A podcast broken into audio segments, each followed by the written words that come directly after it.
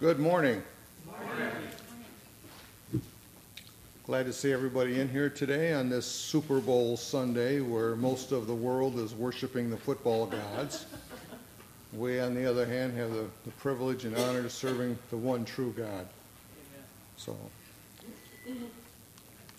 the mind of sinful man is death, but the mind controlled by the Spirit is life and peace. Romans 8, verse 6. Today is our communion service. After morning worship, we will take a 10 minute break and regather when you hear the music. One addendum to that is before everybody leaves, it isn't going to stay.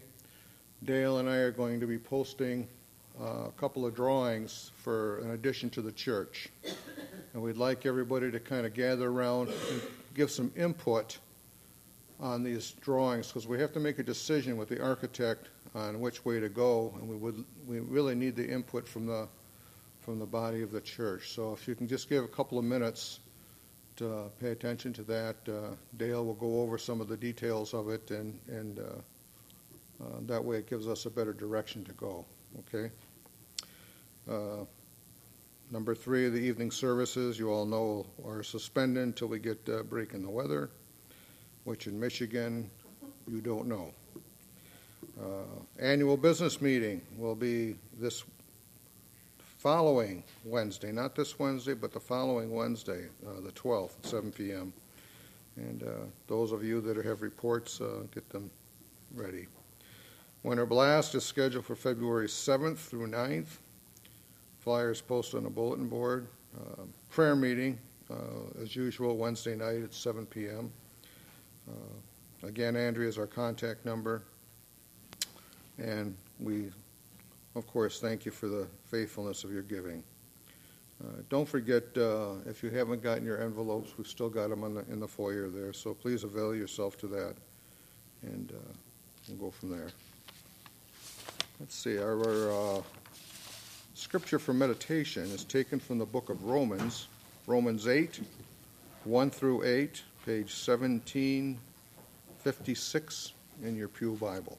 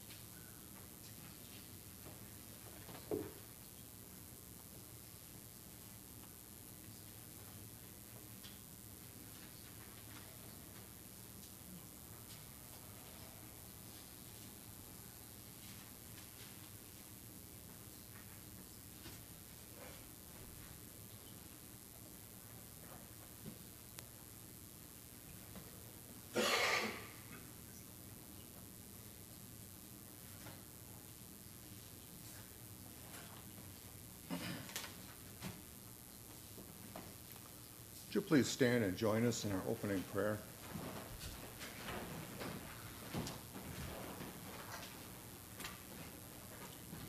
Brother Dan Armstrong, would you lead us in our opening prayer, please?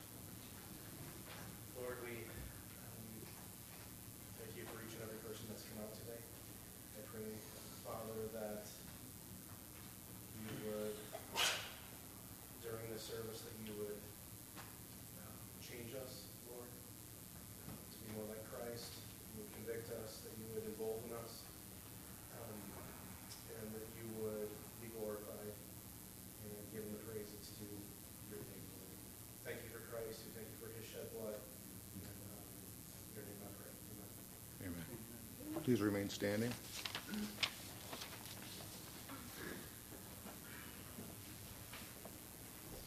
Good morning. Good morning. Um, can you all turn to um, 555 in the Brown hymnal?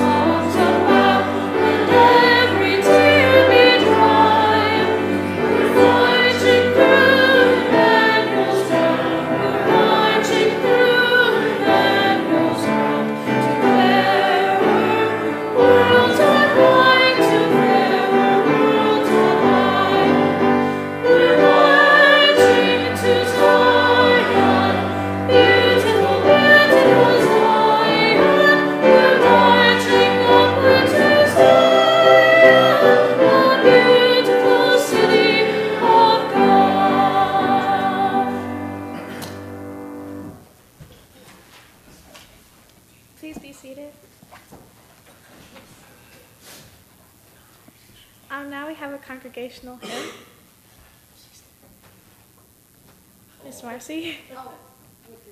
I don't know. I was oh. I was looking all over. Sorry. Um, 13 in the. Okay.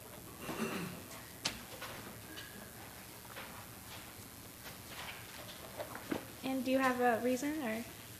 Um, I just the words of this a very pleasant reminder that our, we don't have a dead Savior, we have a risen Savior, and that gives me encouragement and rejoicing.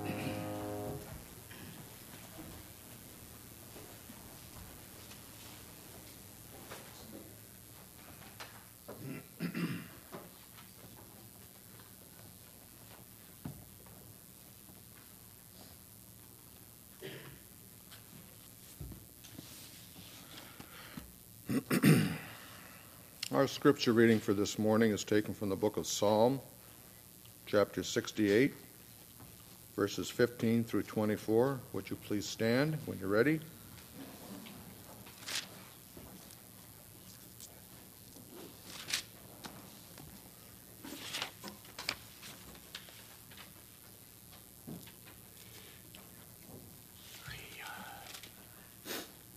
Psalm 68, starting with verse 15. The mountains of Bashan are majestic mountains. Rugged are the mountains of Bashan. Why gaze in envy, O rugged mountains, at the mountain where God chooses to reign, where the Lord himself will dwell forever? The chariots of God are tens of thousands and thousands of thousands. The Lord has come from Sinai into his sanctuary. When you ascended on high, you led captives in your train. You received gifts from men. When from the rebellious that you, no, sorry, even from the rebellious that you, O Lord God, might dwell there. Praise be to the Lord, to God our Savior, who daily bears our burdens. Our God is a God who saves from the sovereign Lord comes escape from death. Surely God will crush the heads of his enemies and the hairy crowns of those who go on in their sins. The Lord says, I will bring them from Bashan.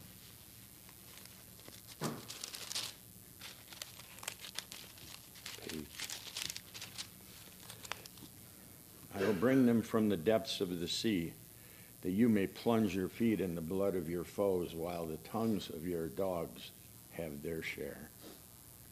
Your procession has come into view, O God, the procession of my God and King into the sanctuary.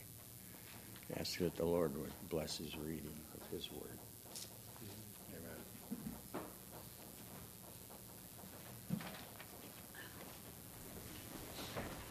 Um, please turn to 80 in the Trinity.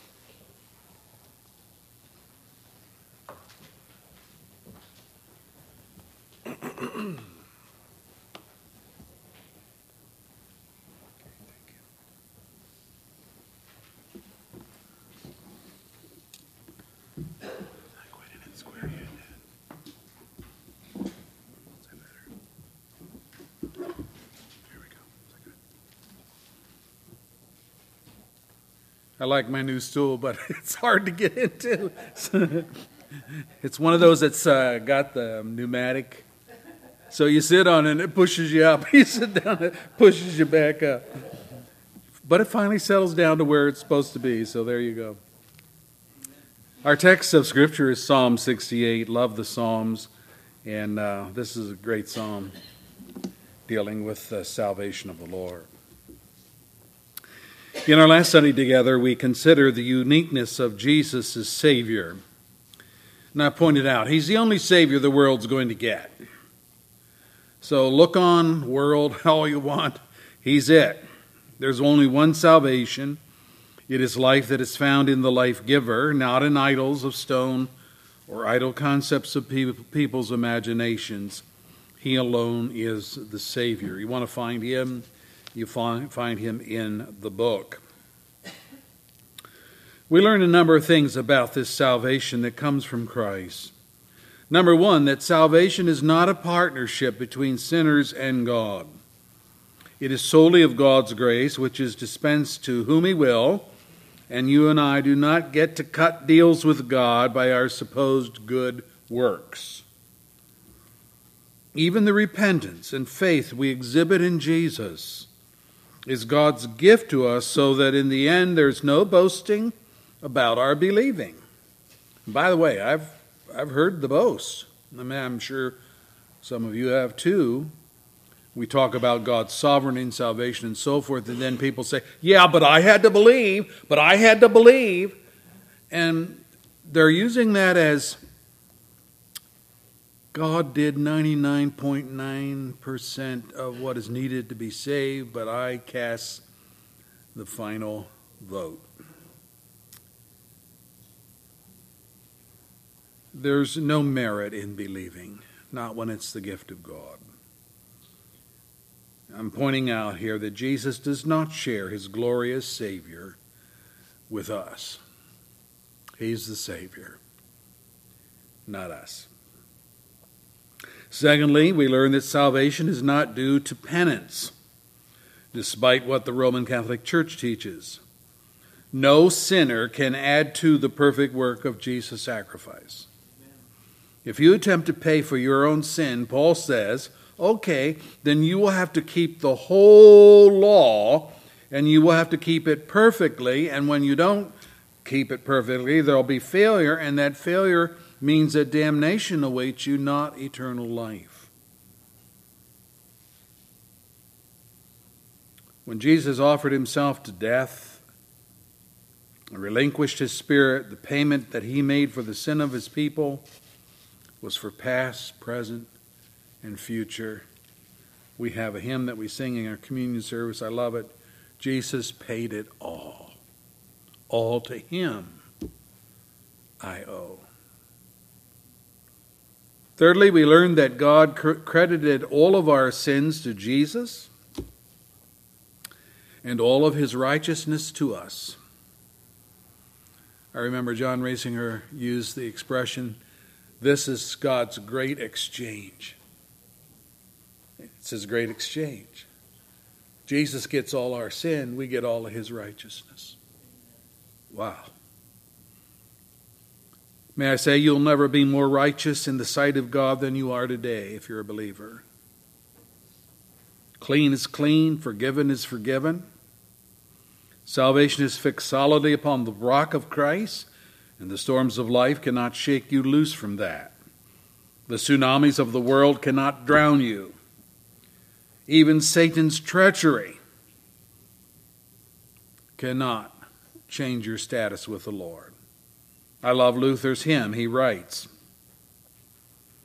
Though this world with devils filled should threaten to undo us, we will not fear, for God hath willed his truth to triumph through us. The prince of darkness grim, we tremble not for him. His rage we can endure, for lo, his doom is sure. One little word will fell him. Wow. Luther had it right. Today's message, we want to deal with the fact of God's royal rule in salvation, the incredulity factor that we need to face with mankind, that God's salvation is of His grace. Let's pray. Thank you, Lord Jesus, for your word. Thank you for the truth of it. Bless us as we study today. Pray that you'll give us insight into the truth. Where do we get the truth? It's from your word, it's not from the opinions of men. And I'm praying that I will not be preaching the opinion of me or of any men or any theologian or any church council, but Lord, that we are preaching and teaching, the, thus saith the Lord. And we don't have to guess at that because your word is truth. You said so. So we can look into your word and find out what salvation is all about. We do not have to guess. Honor Jesus, the great Savior in whose name we pray. Amen. We're looking at God's royal rule in salvation today. And I'm pointing out, first of all, some incredul- incredible factors that relate to all of us and why salvation must be solely of God. Number one, we are hopelessly dead towards God. Have you ever contemplated the tremendous magungus power and spiritual energy required to bring sinners out of spiritual deadness to life, out of blindness to sight? A virtual resurrection must occur. The first Adam drove a stake in our hearts and the entire race died. The last Adam, Jesus, must not only pull the stake out, he must deal with the decayed tissue and bring about healing and breathe new life into the dead corpse. This is not resuscitation. This is not somebody working with a CPR or a defibrillator as people do in the hospitals at times. This is walking among the tombstones and grave sites of those interred at Metamora and Thornville Cemetery and commanding, Live, live! And having those graves open up and the caskets yielding living spirits. As David contemplated this truth, he wrote in verse 20 of our text Our God is a God who saves from the sovereign Lord comes escape from death, from our sovereign Lord. If you ever walked through a cemetery and passed by the crypt, let's say, of a wealthy family, it would be like a little small stone building into which were placed the vaults of various deceased family members and more than likely, there would be some kind of a wrought iron gate, and on the gate there would be a secure lock. Well, the lock is not there to keep the dead in, it's there to keep the vandals out. The dead are contained within the necessity of no lock. They're contained because the absence of life is the lock. They're going nowhere under their own power. I know it, you know it. That is the reference to death. Well, guess what? This is the picture the Bible paints when Paul talks about us being dead in trespasses and sins. Ephesians 2, verse 1. Or again, when speaking of the pleasure seeking woman in 1 Timothy 5 6 as being dead while she lives. It sounds contradictory, doesn't it? But he's dealing with physical life and spiritual death in that one verse. Again, he says, I pray that the eyes of your heart may be enlightened in order that you may know the hope to which he has called you, the riches of his glorious inheritance in the saints, and his incomparable great power for us who believe. And that power is like the working of his mighty strength, which he exerted in Christ Jesus when he raised him from the dead and seated him at the right hand of the heavenly realm, far above all rule and authority, power and dominion, and every title that can be given, not only in the present age, but in the age to come. And God placed all things under his feet and appointed him to be head over everything for the church which is his body, the fullness of him who fills everything in every way. Ephesians 1, verse 18 and following. Now, everyone has the concept that when a person dies physically, it is virtually impossible to restore them to life short of a divine miracle. There are accounts, by the way, in the Bible, and rightly so, of dead people being resurrected to life, and in every incident, in every incident, it was demonstrated that such an event occurred by nothing less than divine intervention. Classic example, I think, uh, might be at, at the tomb of Lazarus, the friend of Jesus, the brother of Mary and Martha. He became ill while Jesus was out of the country. By the time Jesus had returned, the funeral had already taken place, and Lazarus had been entombed for four days. When Jesus commanded the mourners to remove the stone that gated the sepulchre, Martha protested. She said, But Lord, by this time there's a bad odor, for he has been there four days. John 11, verse 39. By the way, that's very significant because the Jewish theology taught that if a person were dead three days, they were within the realm of resuscitation. God could raise them up. But four days, eh, too bad. No resuscitation possible. So we have here in this account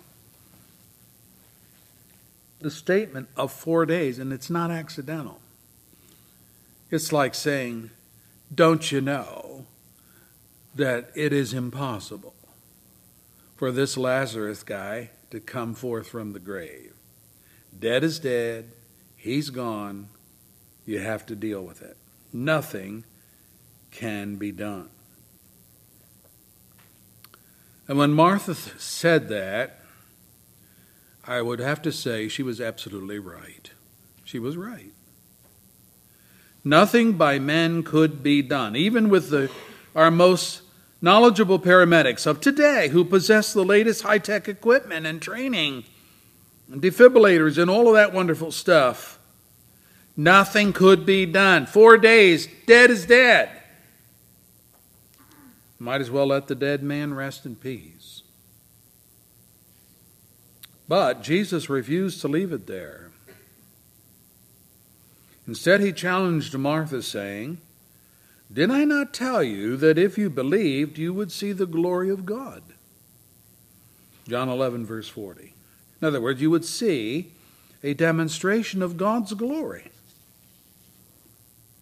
Now, he had told her earlier, and let me read it for you Martha, I am the resurrection and the life. He who believes in me will live even though he dies. John 11, verse 25. God can do the impossible. Jesus is saying, I'm God. I can do the impossible. Now, what does it mean to be spiritually dead? When we come to the idea of being spiritually dead, and the need for spiritual resurrection to occur, and incredulity sets in on us. We can agree wholeheartedly with Martha when she raises her the whole question of hopelessness in raising her dead brother from the tomb. Because we have stood by the grave sites of our deceased loved ones and have been overwhelmed with the reality, may I say, the finality of death. we are convinced that all the prayers in the world will not result in them coming out of the grave. We understand this about death in general. But what about spiritual death? Well, firstly, we're not sure of the definition. And secondly, we believe that the word death, as used with regard to the soul, cannot have the same incapacity and finality as it does when we say so and so died this week and the funeral is on Tuesday. In other words, what do we mean when we say someone is spiritually dead? Paul writes, As for you, you were dead in your transgressions and sins. Ephesians 2, verse 1. In other words, you are, were entombed in a state of sin and transgression from which there is no escape. Verse 2 God made us alive with Christ even when we were dead in transgressions. It is by grace you have been saved. Again, made alive, okay? But it means you were dead before, and now you have been made alive. Or in the Colossians text, Colossians 2, verse 13, Paul writes, When you were dead in your sins and in the uncircumcision of your sinful nature, God made you alive with Christ. He forgave us all of our sins.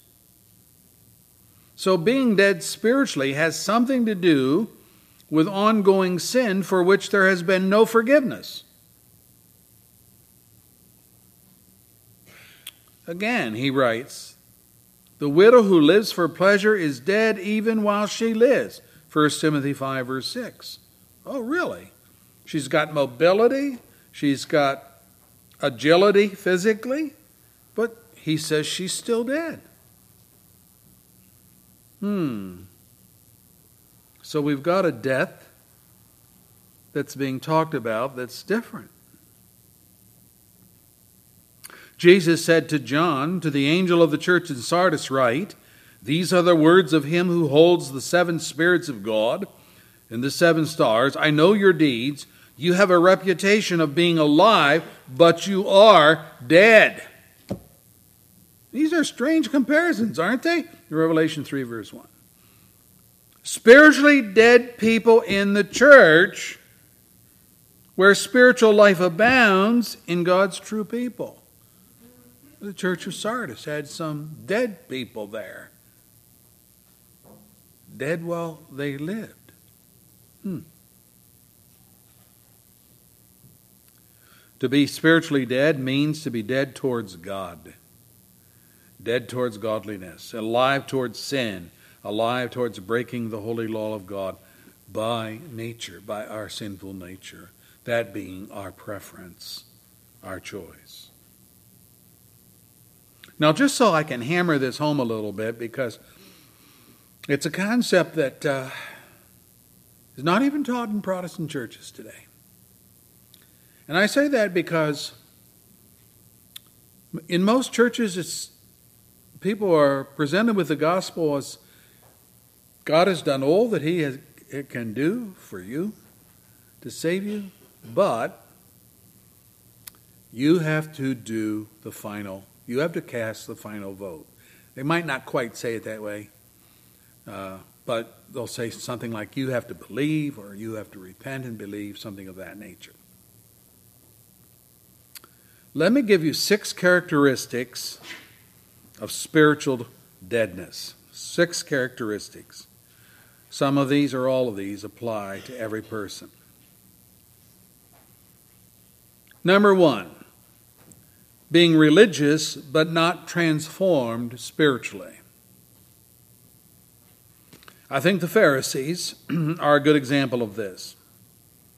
They were rabbis who taught theology to the Jewish in the Jewish synagogues and schools. They actively sought converts to Judaism, and they would travel even out of country to do so. They had a missionary spirit. They prayed openly and often in the marketplace. Jesus says so. They were scripture oriented In fact, they took scripture verses and wrote them down on little pieces of parchment, put them in leather pouches, and then taped or uh, tied the pouches on their forehead. Now, listen to how they're thinking about this. Wherever I walk, I'm under the authority of the Word of God. That's how physical, how carnally they thought about what it meant to be subject to the Word of God. Well, I got my phylacteries, that's what they were called, on my forehead wherever I go. They tithed their material possessions right down to the herbs in their garden. Who does that? They donated the proceeds of that tithe to the temple. They studied the Bible and could quote Moses' writings, in particular. Yet, for all this religious fervor, Jesus said of them, Woe to you, teachers of the law and Pharisees, you hypocrites! You're like whitewashed tombs which look beautiful on the outside. But on the inside, you're full of dead men's bones and everything unclean. Wow. In the same way, on the outside, you appear to people as righteous, but in, on the inside, you are full of hypocrisy and wickedness. Wow. Matthew 23, verse 27 28. In other words, like the church of Sardis, they had a reputation for being alive spiritually when they were really dead. Secondly, there was a nitpicking on minor spiritual issues while missing the greater good. Again, Jesus, speaking of them, said, Woe to you, teachers of the law and Pharisees, you hypocrites! You give a tenth of your spices, mint, dill, cumin. But you have neglected the more important matters of the law justice, mercy, faithfulness. You should have practiced the latter without neglecting the former. You blind guides! You strain out the gnat, but you swallow the camel. Matthew 23, verse 23 and 24. What is he saying? He's saying the spiritually dead major in the minors because they are trying to show how fastidious they are in their religious duty. How detailed. Look how detailed I am. The Lord talks about tithing. Well, I want you to know that I tithe right down to the herbs in my garden.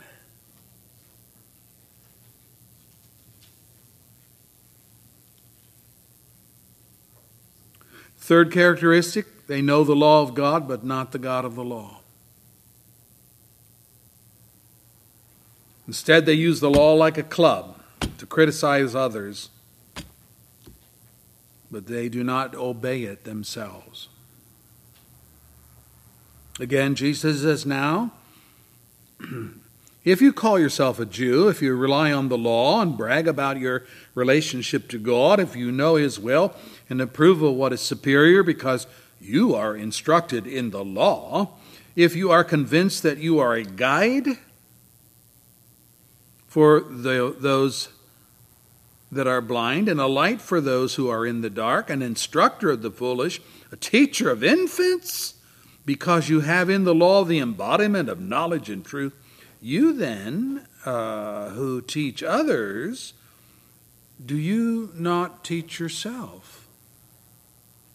You who preach against stealing, do you steal? You who say that people should not commit adultery, do you commit adultery? You who have or idols, do you rob temples?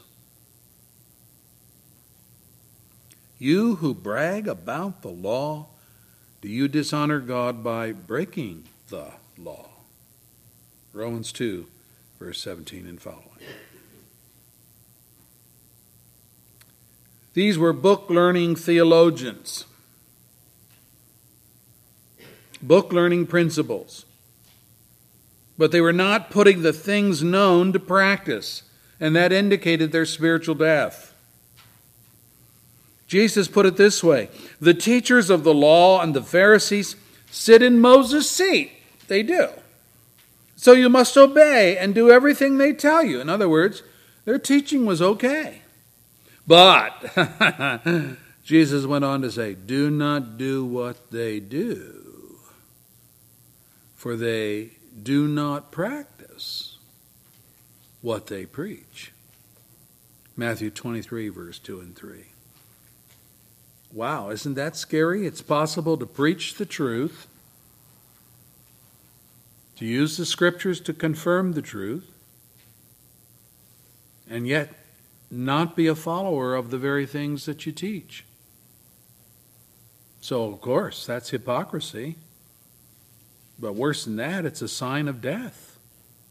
No spiritual life there.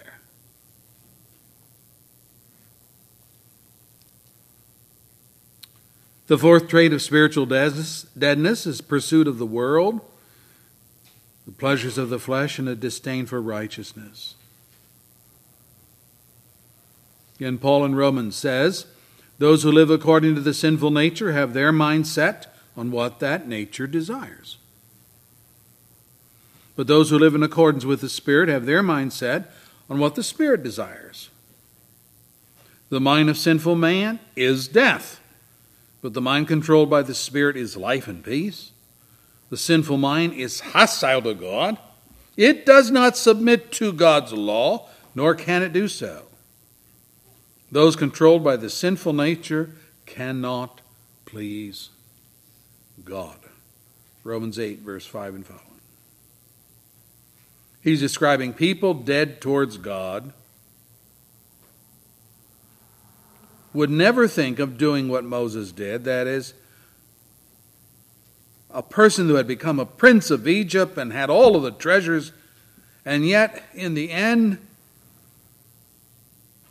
rejected the affair of being adopted as Pharaoh's son, left Egypt, left the wealth, left the power that he might follow God. The writer of Hebrews puts it this way By faith, Moses, when he had grown up, took him a while, but when he had grown up, he refused to be known as the son of Pharaoh's daughter. He chose to be ill treated along with the people of God rather than to enjoy the pleasures of sin for a short time. He regarded disgrace for the sake of Christ as of greater value than the treasures of Egypt, because he was looking ahead to his reward. By faith, he left Egypt, not fearing the king's anger. He persevered because he saw him who is invisible. Hebrews 11, 24 and following. In other words, he renounced the world. He turned away from all the fleshly allurements that Egypt could provide, that he might align himself with God and his people.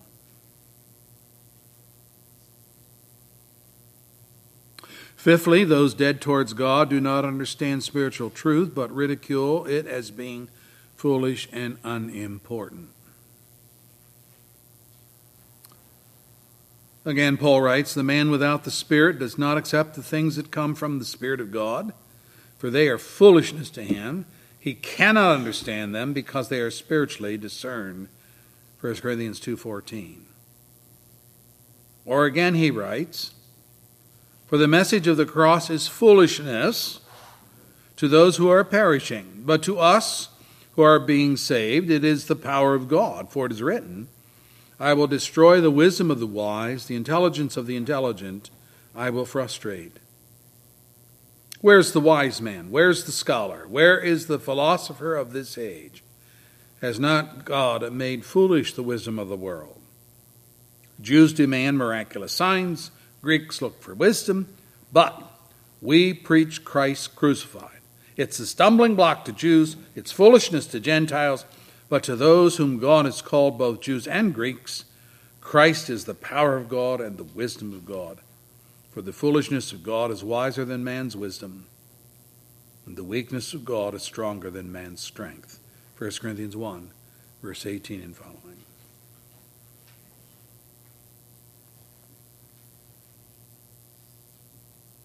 The world just doesn't get it. It doesn't understand why Moses would leave the treasures of Egypt to go out into the desert and align himself with a people that were hated and despised and were former slaves of that very Egyptian culture. Don't get it. They don't get it. Sixthly, number six, there's an ability to see the sins of others, yes, but blind to their own sin and unable to promote the teachings of God over the traditions of men. Jesus put it this way What goes into a man's mouth does not make him unclean. You know, what, what you put in. That's not what makes you unclean. But what comes out of his mouth. That is what makes him unclean. And then the disciples came to him and asked, Do you know that the Pharisees were offended when they heard this? And he replied, Every plant that my heavenly Father has not planted will be pulled up by the roots. Just leave them. They are blind guides. And if a blind man leads a blind man, both will fall into the pit. And Peter said, Explain the parable to us. Don't you see that whatever enters the mouth goes into the stomach and then out of the body, said Jesus. But the things that come out of the mouth come from the heart, and these make a man unclean. For out of the heart come evil thoughts, murder, adultery, sexual immorality, theft, false testimony, slander. These are what make a man unclean. These are what makes him unclean. But eating with unwashed hands does not make him unclean. Matthew 15, verse 11 and 20.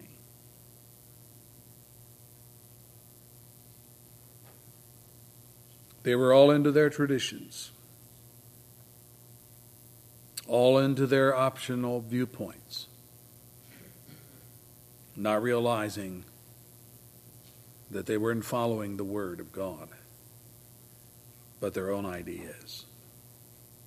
So, all of this, as a result, shows the necessity for God's resurrection power. How are you going to get people who are dead like this and are character, characterized by these uh, traits? How are you going to get them alive towards God? Well, it's going to require God's resurrection power, isn't it? Because they are dead without feeling it. You talk to a person about being dead towards God, and they won't even know what you're talking about. I hope I've convinced you from the Bible that the scriptures do describe and do define such a thing as being spiritually dead dead towards God. As we've been learning with regard to guilt and guilt feelings, guilt is firstly objective, having to do with real sin, a real breach of God's law. So, feelings of guilt are subjective and may relate to real or imaginary sin. But the same goes for the reality of being dead towards God. Before the Spirit's regeneration, which is in re- resurrection, deadness is a reality whether you feel it to be so or not. You know, we're such a feely, touchy uh, society that it's easy for us to dismiss anything that is not supported by our emotions. Consider a football coach. We're going to talk football today with the Super Bowl, but at halftime he talks to his team, which is behind 21 to 3. But instead of dealing with the reality that the offensive line of the opposing team consists of people six foot four inches tall and weighs 275 pounds each, they're creaming the small guys on his team. He opts to give his team a pep talk. Well, you might be small, but you're mighty. The bigger they are, the harder they fall. The race is not to the swift and to the strong, but to the slow and steady. What do you say, man? We are invincible. Can you feel it? Can you see it? Are you with me? And there's some under the breath mumbling or complete silence. Why? Because feeling you will win is not the same as knowing those plays and strategies and having those abilities that will assure the victory. Folks, feeling that you are alive and can respond aright to God in the gospel is like this coach giving his pep talk, has no reality and objective truth.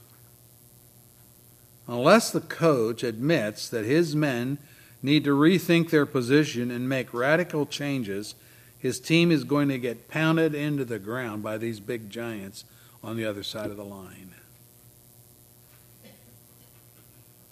But the spiritually dead are more desperate than that. Why? Because they cannot even challenge the strategies. Worse, they don't see the need to do so. The will isn't there, the want to isn't there. It's headed in a different direction, and there is no fuel in the tank to go the distance. The dead, if you're dead, you just rot in the grave. That's what dead people do.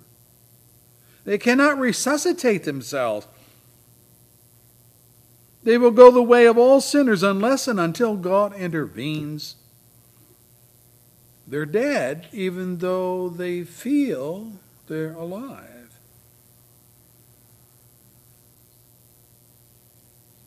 So, what has to happen? God has to make them alive without effecting it. The spiritually dead do not need a pep talk. They do not need a coach to tell them how to change what they do. They need resurrection. They need life. What does our text say? Psalm 68, verse 19 and 20. Praise be to the Lord, to God our Savior, who daily bears our burdens our God is a God who saves. From the sovereign Lord comes escape from death. From the sovereign Lord comes escape from death. Psalm 68, verse 20. Jesus put it this way For just as the Father raises the dead and gives them life, even so the Son gives life to whom he's pleased to give it. John 5, verse 21. Spiritual life, which results in eternal life, is the exclusive work of the sovereign Lord. Again, Jesus put it, My sheep listen to my voice. I know them and they follow, follow me. I give them eternal life, and they shall never perish no one can snatch them out of my hand. My Father, who has given them to me, is greater than all. No one can snatch them out of my Father's hand. I and the Father are one. John 10, verse 27 and following. Or again, just a few chapters later, John 17. For you granted him authority over all people that he might give eternal life to all those you have given him. Now, this is eternal life, that they may know you, the only true God, and Jesus Christ, whom you have sent. John 17, verse 2, verse 3.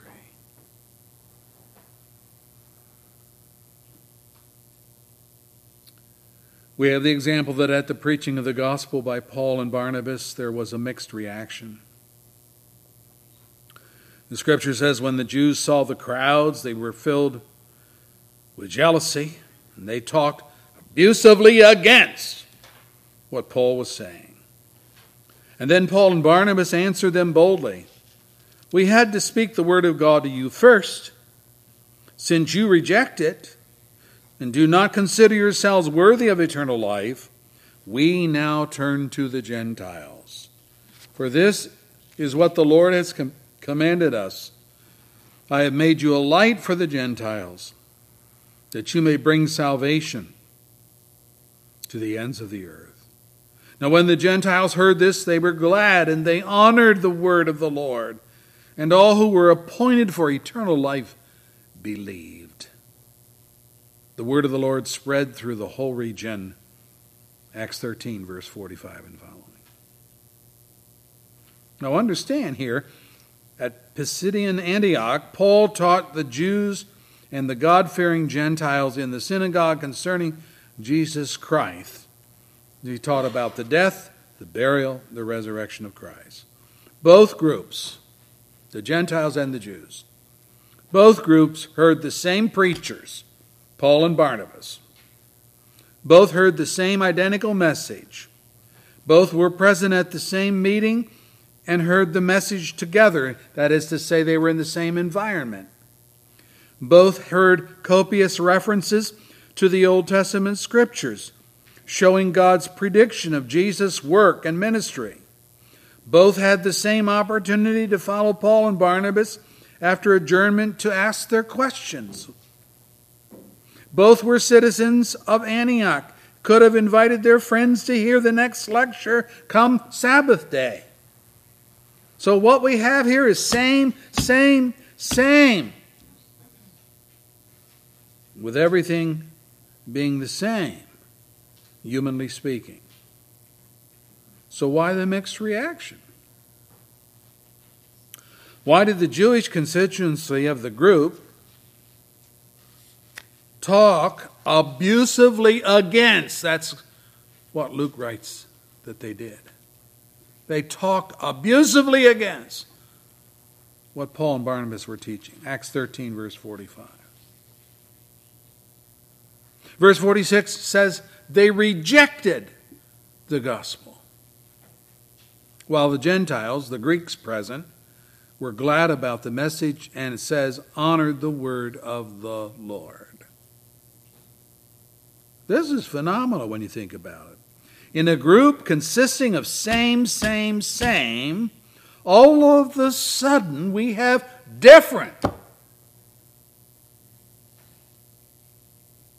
The Jews, who had the advantage of possessing knowing the scriptures, speak abusively against the gospel.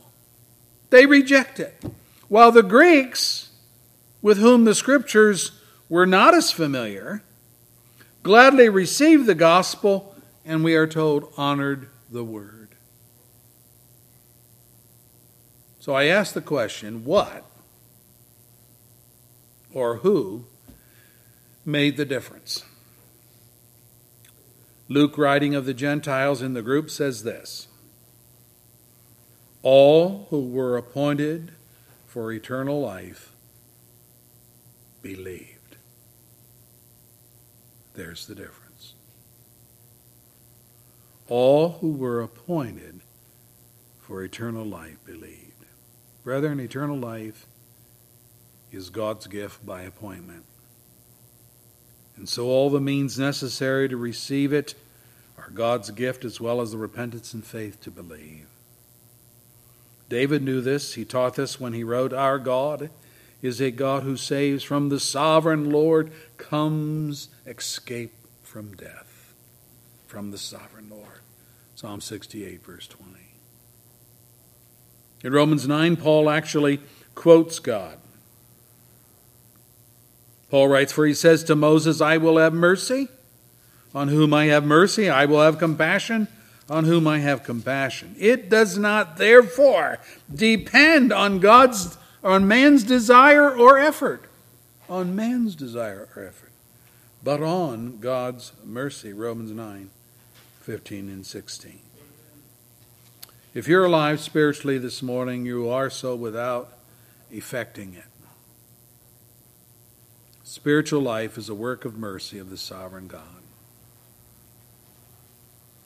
Now, if you're with me to this point, even as an unbeliever, you can see that in the final analysis, eternal life does not depend on you, but upon the will of the sovereign Lord, in whom alone is the escape from death, says David.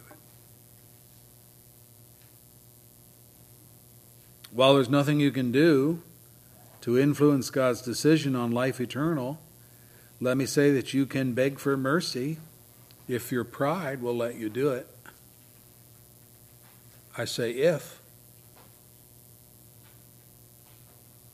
It is the difference between the jealous Jews who spoke abusively against the gospel that Paul preached and the humble Gentiles who were just thrilled that Paul had come to their town with such good news. Sinners, may I say, especially religious sinners, religious sinners do not want to hear that all of their fastidious obedience to the moral principles of the law of God count for nothing. They don't want to hear that. They disdain mercy. They hate grace because it places everyone on the same plane. Think about it. The prostitute is on the same place with the theologian. Oh, she needs mercy. Well, guess what? You need mercy. Oh, I don't like that. It places the ignorant and the unlearned with the college graduate and the doctor of philosophy. It gives no recognition to position, no recognition to privilege. Well, I was raised in the church. We're all on the same plane. We're lost sinners. We need life granted to us by God. And brethren, Jesus died for sinners who, by that sin, were dead towards God. He is sovereign through it all. And our hope, Jesus said, it is not the healthy who need a doctor. Think about this. It's not the healthy who need a doctor, but the sick. Go and learn what this means. He's, he's still speaking. I'm reading his words. Go learn what this means. I, says God, desire mercy, not sacrifice. For I have not come to call the righteous, but sinners. Matthew 9, verse 12 and 13. And Jesus here is disclosing the wish of his heart. The desire of his heart is not to withhold mercy, but to extend it to all who call out. Who call out, God have mercy on me, a sinner. Luke 18, verse 13. May God hear and answer your prayer this morning if that's the case. He'll give you life without you affecting it. It's His gift if you'll cry out for His mercy. Our Father, we thank you for your word today and praise you for it. If it were, if salvation were left up to us, we would not be saved. None of us would be saved. We'll always find a way to turn away from God. Your standard is too high. We can't match up to the perfection. So we always find a way of dumbing down the requirements. But we see in the scripture, you don't dumb down anything. Instead, you place your son right on the very path that's going to require perfect submission, that's going to pay the penalty for sin. Wages of sin is death. So he's going to pay that penalty for all who will trust him. And there's no other way, there's no way around this. Would God sacrifice his own son if there were another way? if we, by our puny little means, could save ourselves.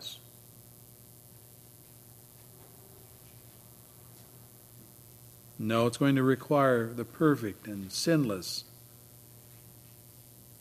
sacrifice of God's very own Son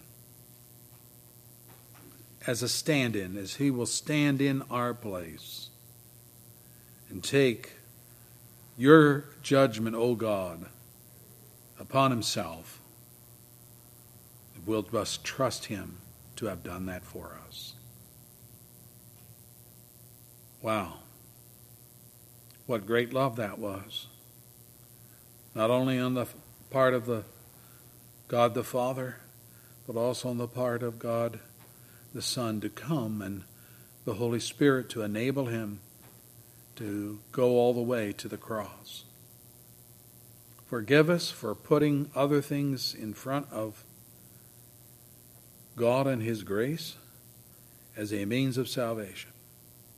There is no other way than through Jesus Christ and His shed blood. We thank you for such great a sacrifice today and bless thee for it in Christ's name. Amen. Our closing hymn from Trinity, the red hymnal, number 470.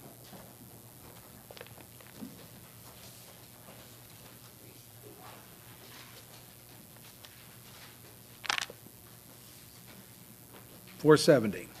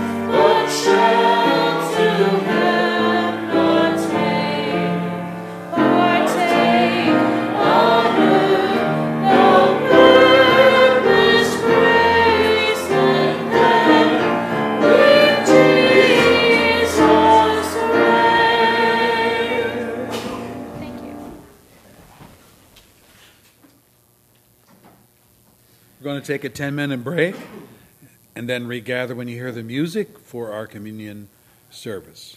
and then that'll be our uh, closing service for today. So, 10 minute break, listen for the music.